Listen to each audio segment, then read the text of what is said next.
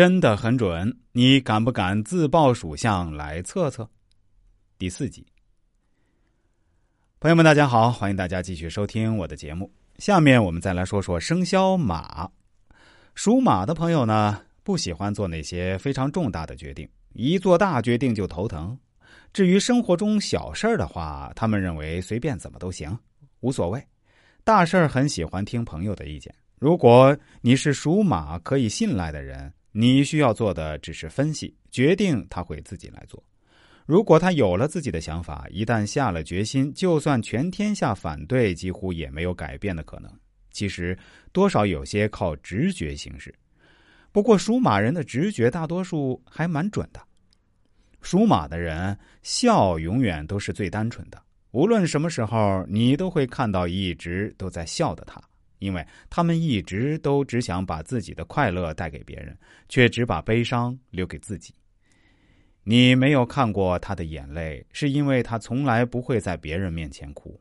当你看到他的眼泪的时候，那么说明你是真的把他们的真心夺走了。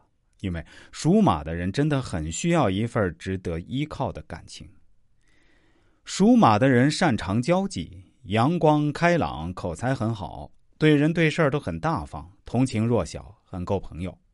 面具下非常自我，总会有种我是对的，我和你不同，那你就是错的思维模式。超级爱面子，恋爱私下会很呵护对方，乐于付出。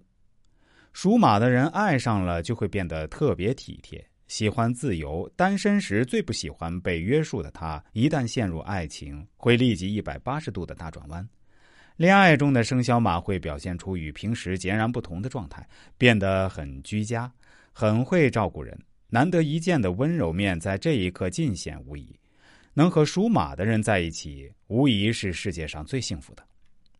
属马的人喜欢和没有心机的人交朋友，就是那种为朋友两肋插刀的那种。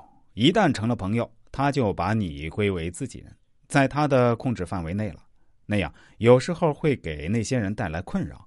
因为觉得他太黏，感觉不太对味儿。其实他心里明白，付出不一定有回报。但是作为生肖马来说，宁愿别人负我，我也绝不负人。